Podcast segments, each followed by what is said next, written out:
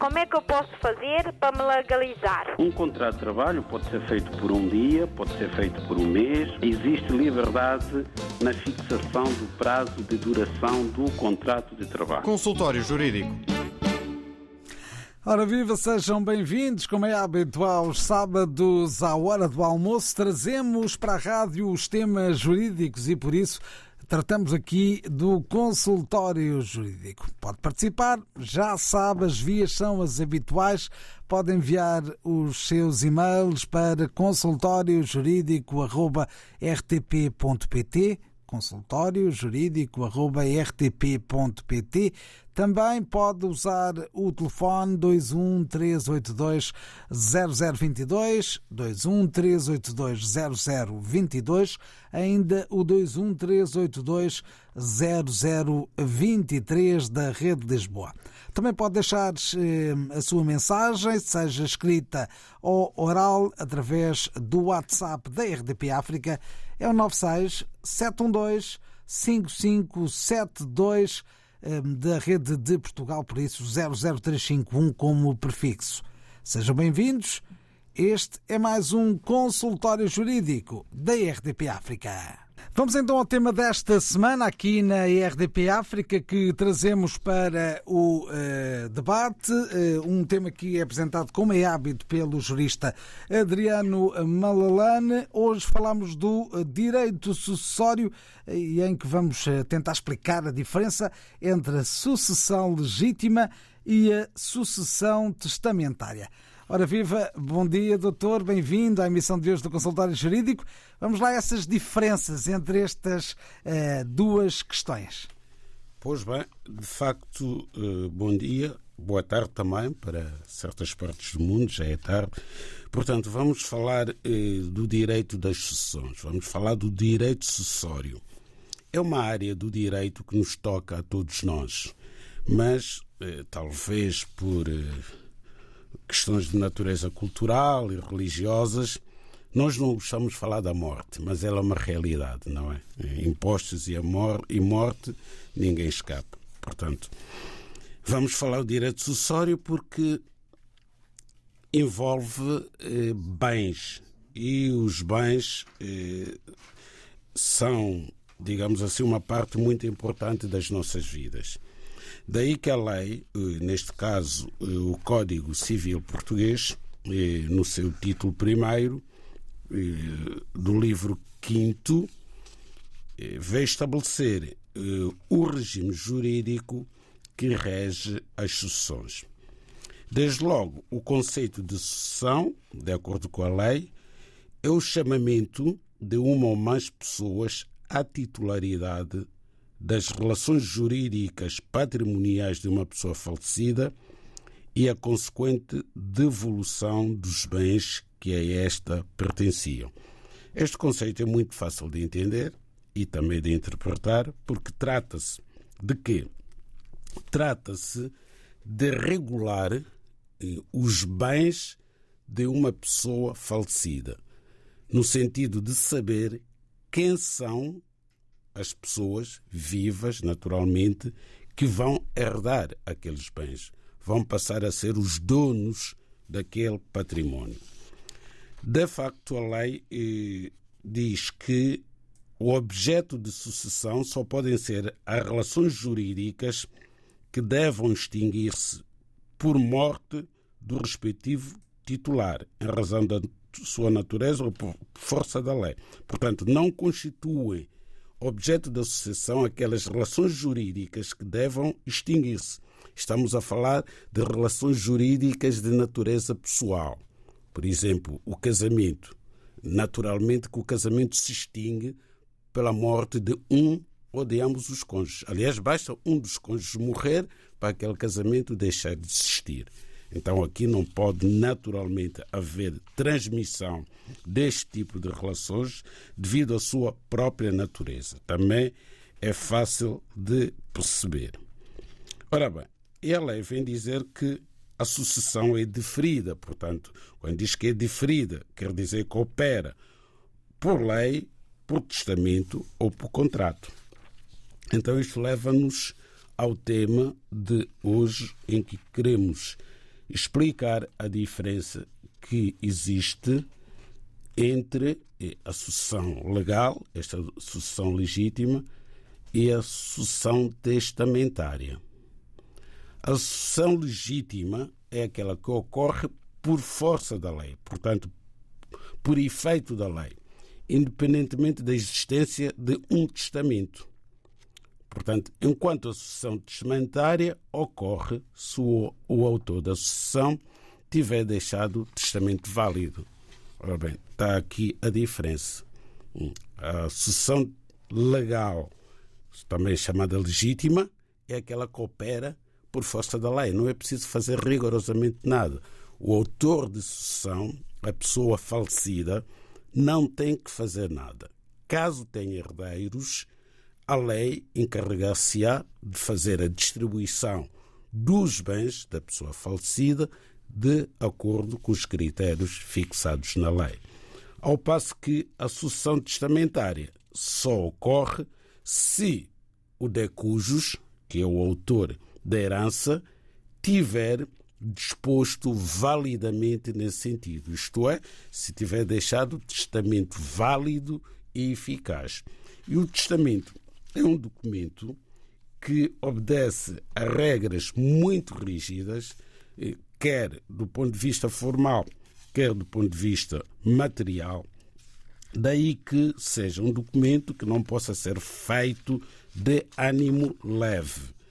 Seria importante, de facto, todos nós termos a noção de como se faz um testamento e para que é que serve um testamento. Bom, o testamento normalmente é feito no notário. Há vários tipos de testamento, mas o mais vulgar é aquele testamento em que o autor, o testamentário, portanto a pessoa que vai fazer o testamento, se desloca para um notário e, depois de se informar, quer com o seu advogado, quer com o próprio notário, então dispõe validamente, faz as disposições de última vontade, aquilo que quer que se faça com a sua cota disponível. Agora entramos num outro conceito, este mais difícil de perceber, porque os ouvintes muito provavelmente não estão habituados a ouvir falar em cota disponível. Isto significa que o autor do testamento não pode dispor sobre todos os seus bens, salvo em casos verdadeiramente excepcionais. Se não tiver nenhum herdeiro, se o pai não for vivo, a mãe não for viva, não tiver filhos, não tiver cônjuge, não tiver irmãos, aí poderá dispor sobre a totalidade do seu património. Mas, normalmente, isso não acontece. O que acontece é que o autor do testamento, na maior parte das vezes, só pode efetivamente dispor sobre a sua cota disponível.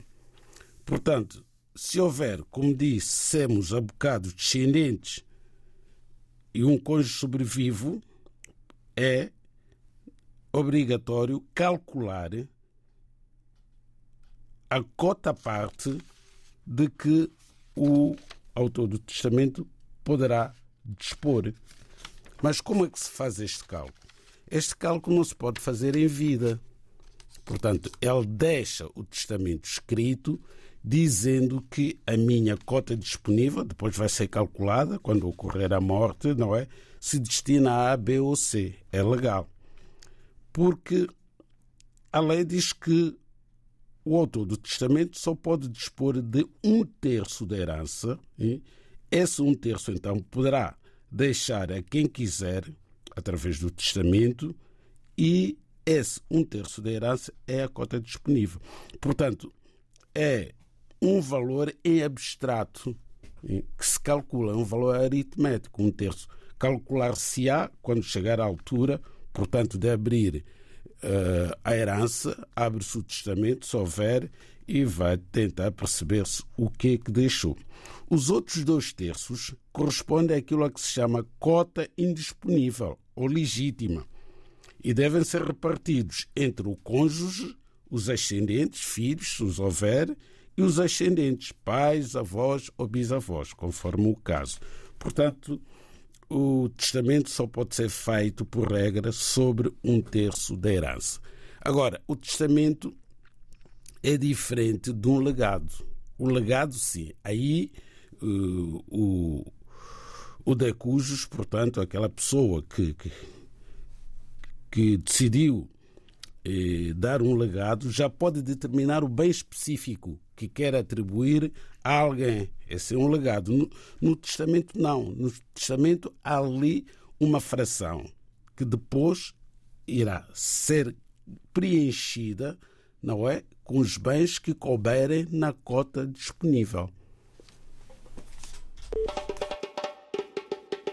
Como é que eu posso fazer para me legalizar? Um contrato de trabalho pode ser feito por um dia, pode ser feito por um mês. Existe liberdade na fixação do prazo de duração do contrato de trabalho. Consultório Jurídico. E assim trouxemos o tema da semana no Consultório Jurídico. Falámos então sobre o direito sucessório. Daqui a instantes vamos responder às dúvidas dos nossos ouvintes. Têm estado a contactar-nos, seja através de e-mail, consultoriojuridico@rtp.pt. É este o nosso endereço eletrónico, consultoriojuridico@rtp.pt. Também podem mandar mensagens de áudio ou escritas através do WhatsApp. E o número é também o habitual, 967125572. 967125572. O Consultório Jurídico da RTP África está cada vez mais perto de si. Envie as suas dúvidas ao Dr. Adriano Malalane através do e-mail consultoriojuridico@rtp.pt e ouça as respostas ao sábado ao meio-dia na RTP África. Consultório Jurídico. Estamos aqui para ajudar. Estamos aqui para ajudar e vamos começar a responder aos nossos ouvintes. Primeiro, esta dúvida do ouvinte Abel, ou no TECO, que nos enviou um e-mail, em que pergunta: boa tarde, doutor Adriano. A minha dúvida é a seguinte: quantos termos de responsabilidade pode uma pessoa fazer em cada ano? Estamos a falar das cartas de convite, não é? Na prática. Sim, na prática trata-se de um documento pro forma, há uma forma própria, não é? Está na internet, sobretudo nos países do Schengen, não é? Tem que obedecer a um modelo único que foi aprovado.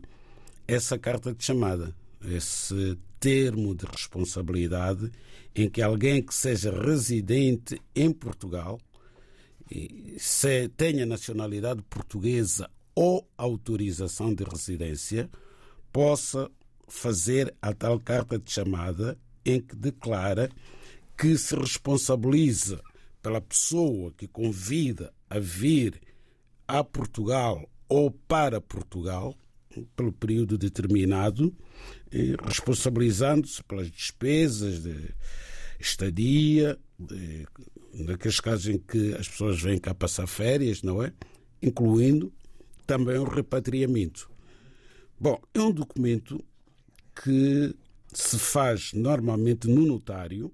A pessoa desloca-se ao notário e preenche esse formulário, e cuja assinatura depois é reconhecida pelo notário, e fica feito esse documento, identificando corretamente a pessoa que se convida e pelo período de tempo que essa pessoa irá permanecer em Portugal, ou, se for no caso dos estudantes, portanto, aí não se coloca o período de tempo, porque não vêm de férias, vêm cá para fazer formação académica e podem ficar 2, 3, 4, 5, 6 anos, consoante o curso que o estudante estiver a frequentar.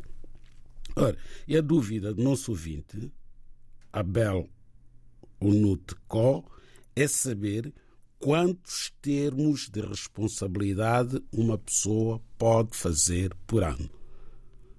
Oh, amigo Abel, não vai encontrar nenhuma lei que diga o número, a quantidade de termos de responsabilidade que o ouvinte Abel Co poderá fazer. Isso é uma questão de bom senso. Vamos admitir a possibilidade de o Sr. Abel, num ano, fazer 3, 4, 5, 6, 7 termos de responsabilidade, uma vez que a lei não determina um número. Acha razoável e plausível que uma pessoa faça tantos termos de responsabilidade quantos quiser, porque a lei não estipula nada nesse sentido? Obviamente que não. Temos que ter bom senso e alguma razoabilidade e responsabilidade nos documentos que nós assinamos. Sou pena de se pensar que faz da emissão de termos de responsabilidade o seu modo de vida, o que não será seguramente o caso. Estamos no consultório jurídico, conversamos com os nossos ouvintes, é o que fazemos agora. Boa tarde, bem-vindo, Cornélio. Onde é que nos está a ouvir? Aqui da Roleira. Ora, muito bem, então está próximo aqui também dos estúdios da RTP África. Okay. Conte-nos a sua história. Porquê é que veio ao consultório jurídico? Eu tenho um problema de arrendamento. Não sei se é possível entrar com esse tema. Partindo do princípio. Claro que sim. Ok. Olha, eu vivo aqui na Roleira, mesmo aqui junto ao Estádio do Estrela, e desde 1971.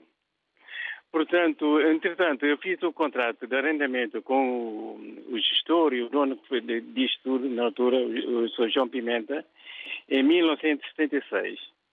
E, na altura, pagava 1.600 escuros de renda. Todo esse tempo, eu estou a viver aqui na Roleira, há períodos que uma pessoa sai e vai trabalhar fora e volta.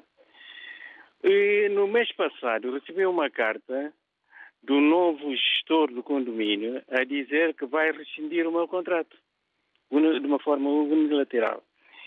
E o segundo ponto, independentemente da rescisão do contrato, que eu tenho feito desde 1976, há um segundo ponto em que o gestor propõe um aumento de renda eu estou a pagar neste momento 58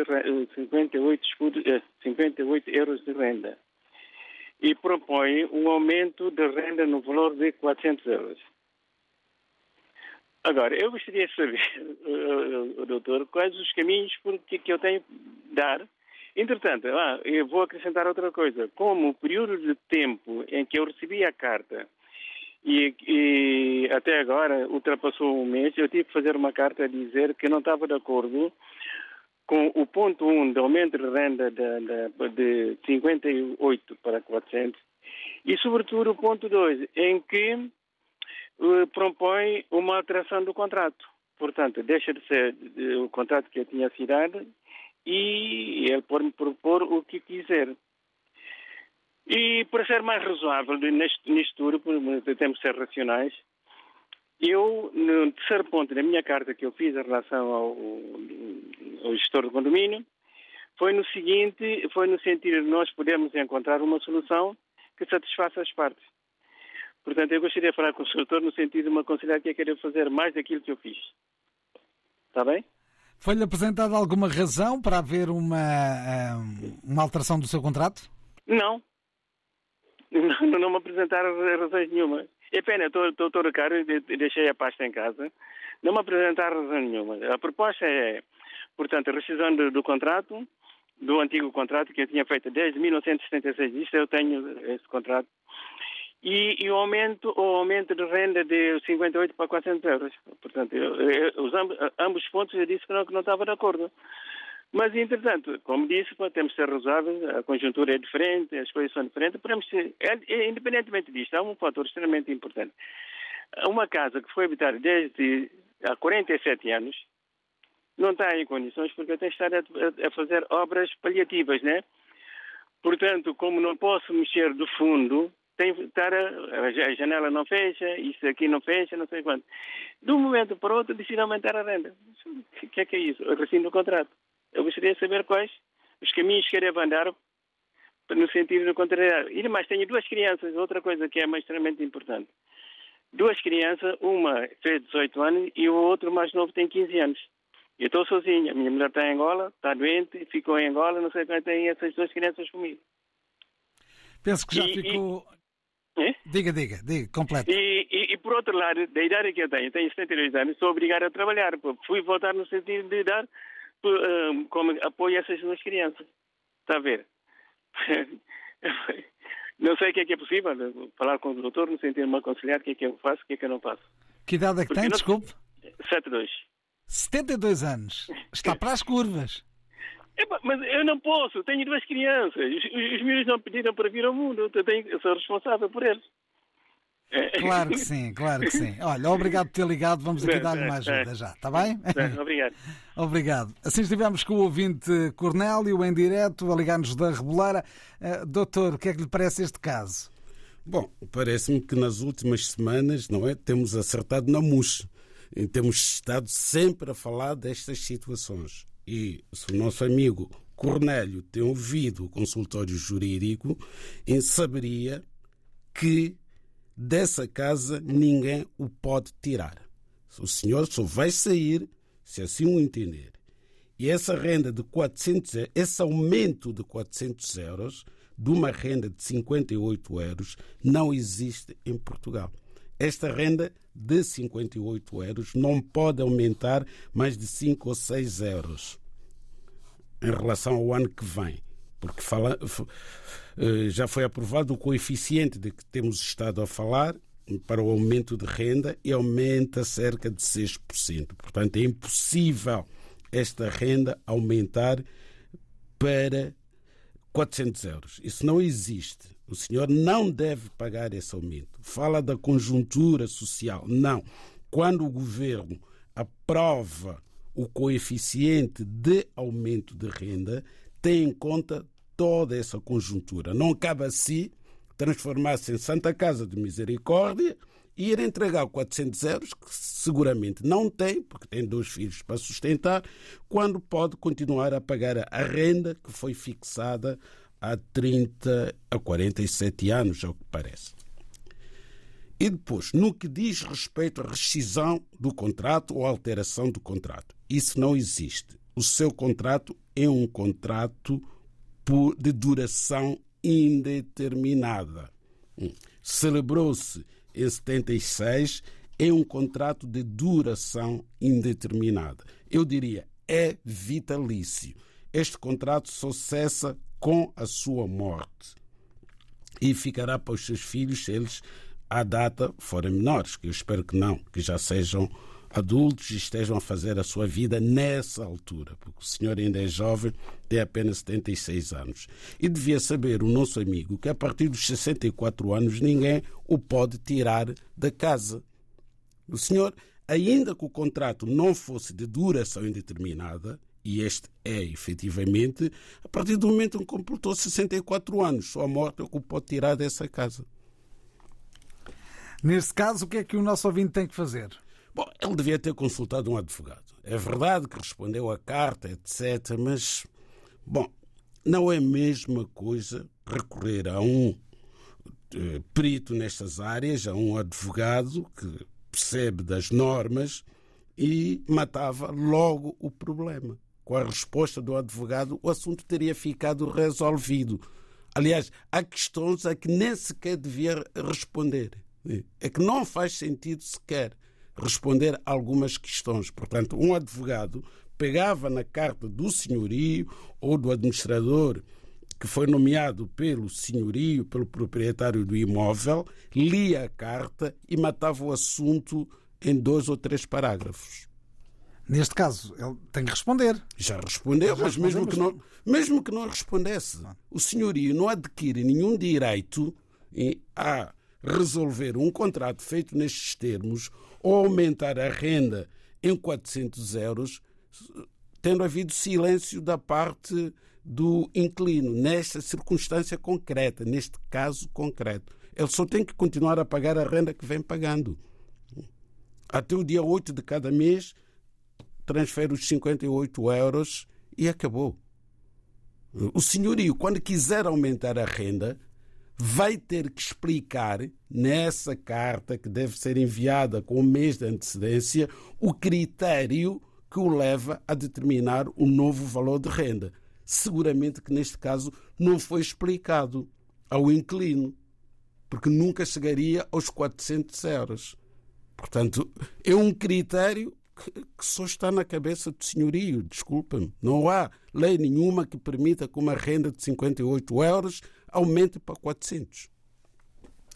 Está dito e está respondida a questão do nosso ouvinte. Agora é agir em conformidade em relação a esta proposta apresentada pelo Dr. Adriano Malalane. Como é que eu posso fazer para me legalizar? Um contrato de trabalho pode ser feito por um dia, pode ser feito por um mês. Existe liberdade na fixação do prazo de duração do contrato de trabalho. Consultório Jurídico. Vamos agora olhar para o nosso WhatsApp e ver o que nos diz também. Vamos ouvir aqui as palavras do nosso ouvinte Suleimane Djaló, que gravou um áudio e que vamos ouvir agora. Muito boa tarde, RTP África. Muito boa tarde, doutor. Muito boa tarde, senhor Nuno. Daqui fala Suleimane Djaló, a partir de Sintra. A minha dúvida é exatamente sobre o tema de hoje, o tema do dia, sobre o testamento e os herdeiros. Na exposição do doutor, falou-se sobre a legalidade do testamento. Vai seguindo as normas e as leis. E nesse facto, eu queria perguntar se as leis sobrepõem os testamentos, porque há uma situação em que os herdeiros não conseguem perceber porque é que o atestatário, né, fez as suas escolhas entre os bens e os filhos. Agora, se for neste caso, a lei sobrepõe ou tem que seguir, deve seguir o que o atestatário deixou. É a minha dúvida. Muito boa tarde. Obrigado. Boa tarde, ouvinte Suleimane Djaló, aqui a deixar uma dúvida que tem a ver com o tema do dia, o tema do direito sucessório. Podemos explicar aqui no consultório em que termos é que se coloca a questão? Sim, podemos tentar explicar. É uma matéria extremamente complexa, esta dos testamentos. Daí que alguém que queira fazer um testamento tenha que obrigatoriamente ir ao notário. Ora bem, mas pelo que nós percebemos aqui, há alguém que já faleceu, provavelmente, e deixou um testamento. E tem filhos, tem herdeiros. Agora, os herdeiros não querem cumprir a última vontade do autor do testamento, do testador, e não concordam com o testamento. Ora, não pode haver discordância com o testamento. Testamentos são disposições de última vontade do finado, da pessoa que faleceu, do decujus, e têm que ser respeitadas, desde que tenha sido feito nos termos da lei. Portanto, se o testamento for formal e materialmente válido, portanto, se tiver respeitado os requisitos que estão no Código Civil, os destinatários do testamento, que são os herdeiros e o testamentário e outras pessoas, podem ser legatários até, só têm que o cumprir nos termos em que o testamento foi feito. Ora, é possível, de facto, no testamento, o autor do testamento identificar um bem em concreto que quer que seja atribuído, portanto, ao beneficiário do testamento. Isso é legal. É um legado. E pode haver um legado feito através de testamento. Aquele bem terá que obrigatoriamente ir para o beneficiário que foi indicado no testamento, porque tem que haver o respeito pela última vontade do autor do testamento. Pode-se dar o caso de aquele legado ultrapassar a cota disponível do autor do testamento. Enquanto se vai calcular até onde é que podia testar, chegar-se à conclusão de que o bem em causa, aquele legado, vai para além do valor que a cota disponível do autor do testamento permitia. Então, o que é que se faz nesse caso? calcula-se o valor do legado, chega-se a acordo com o beneficiário do legado, o legatário, no sentido de dar tornas sobre aquele bem aos outros herdeiros. Porquê? Porque a cota-parte do autor do testamento não permitia que atribuísse, portanto, adjudicasse aquele bem àquela pessoa, a quem o quis fazer. Mas essa pessoa tem o direito de ficar com o bem e devolver o excesso aos demais herdeiros. Mas tem que respeitar o testamento. Desde que o testamento seja válido, ele impõe-se. Eu não vou dizer que se sobreponha à lei. Não. Não há conflito entre a lei e o testamento. Há uma harmonia. A lei tem os seus limites, o testamento também tem os seus limites. Bem feito pelo notário, o testamento torna-se de fácil aplicação e afasta qualquer tipo de debate, de discussão entre herdeiros. Voltamos ao nosso WhatsApp. O WhatsApp é 967125572, da Rede de Portugal, 00351. E para trazemos aqui a história do Sr. José Silva. Diz José Silva que é cidadão português nacionalizado e que tenciona casar com uma cidadã estrangeira que não tem residência, apesar de estar em Portugal a viver há quase 3 anos. Será possível esse casamento se realizar sem ser necessário esse documento do CEF? Caso seja possível, gostaria de saber como agir. Ainda acrescento que somos pessoas com mais de 60 anos. É a dúvida apresentada pelo ouvinte José Silva através de WhatsApp. O que lhe parece, doutor, em relação a este caso? Este caso não é muito diferente do caso do Sr. Cornélio, não é? A resposta é fácil de ver. Não há na lei portuguesa, no direito da família, nas disposições sobre o casamento, nenhum impedimento matrimonial relacionado com o facto de a nubente não ter autorização de residência, ao fim e ao cabo. Não há nenhum impedimento matrimonial não ter autorização de residência. O que significa o quê? Significa que este nosso ouvinte, o Sr. José, de 60 anos de idade, pode casar com quem quiser, desde que não haja nenhum impedimento, nomeadamente impedimento de vínculo de nenhuma das partes, isto é, para 2 pessoas casarem em Portugal, é obrigatório que sejam solteiras, divorciadas ou viúvas. Portanto, se um dos cônjuges tiver um impedimento de vínculo, portanto, se tiver um casamento anterior não dissolvido, não pode casar. Também há a questão da idade, mas aqui não se coloca, já tem capacidade matrimonial para celebrar o casamento. Portanto, não vejo, muito sinceramente, quem é o conservador que pode impedir a realização deste casamento, porque aparentemente não se verifica aqui incapacidade matrimonial. Portanto, não há nenhum impedimento dirimente absoluto que impeça a realização do casamento.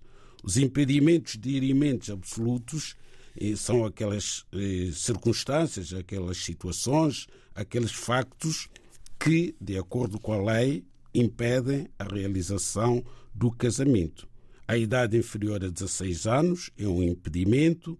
A demência notória, mesmo durante os intervalos lúcidos, também impede o casamento. O casamento anterior não dissolvido, que é o tal impedimento de vínculo, católico ou civil, também é um impedimento dirimente absoluto. Não permite a realização do casamento.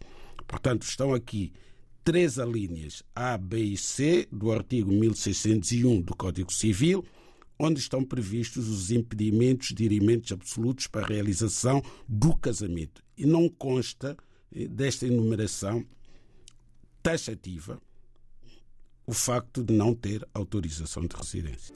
Vamos à última questão e teremos que tentar responder com alguma brevidade. Bom dia, Dr. Malalane. Sou Leila Soares. Gostaria de pedir um esclarecimento urgente. Fui operada à coluna no dia 7 de novembro.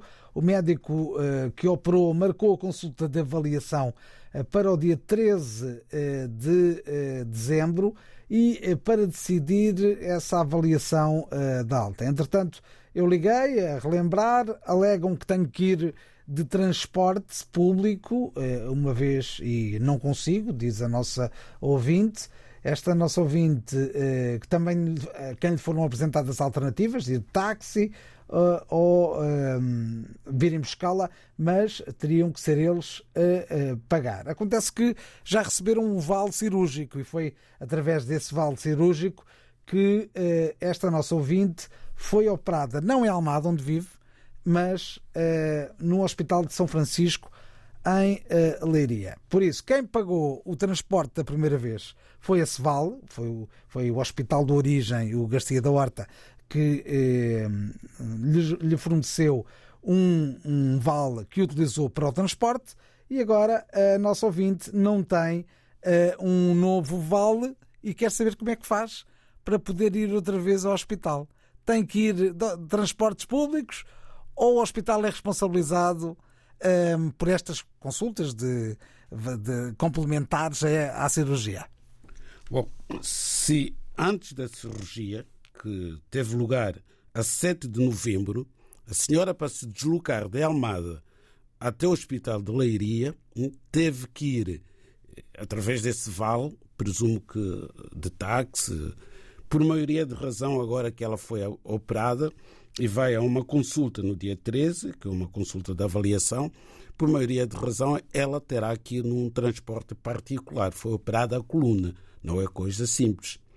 Então, ou o Hospital García de Orta emite um novo vale para a senhora se deslocar. Se não o fizer, uma vez que não pode faltar a esta consulta, a senhora dirige-se à sua junta de freguesia, coloca essa questão, ou vai à Corporação dos Bombeiros Voluntários da sua área de residência, coloca esta questão de certeza absoluta que uma destas instituições vai prover pela sua deslocação ao hospital. E não há tempo para mais, assim estivemos no consultório jurídico. Como é que eu posso fazer para me legalizar? Um contrato de trabalho pode ser feito por um dia, pode ser feito por um mês. Existe liberdade na fixação do prazo de duração do contrato de trabalho. Consultório Jurídico.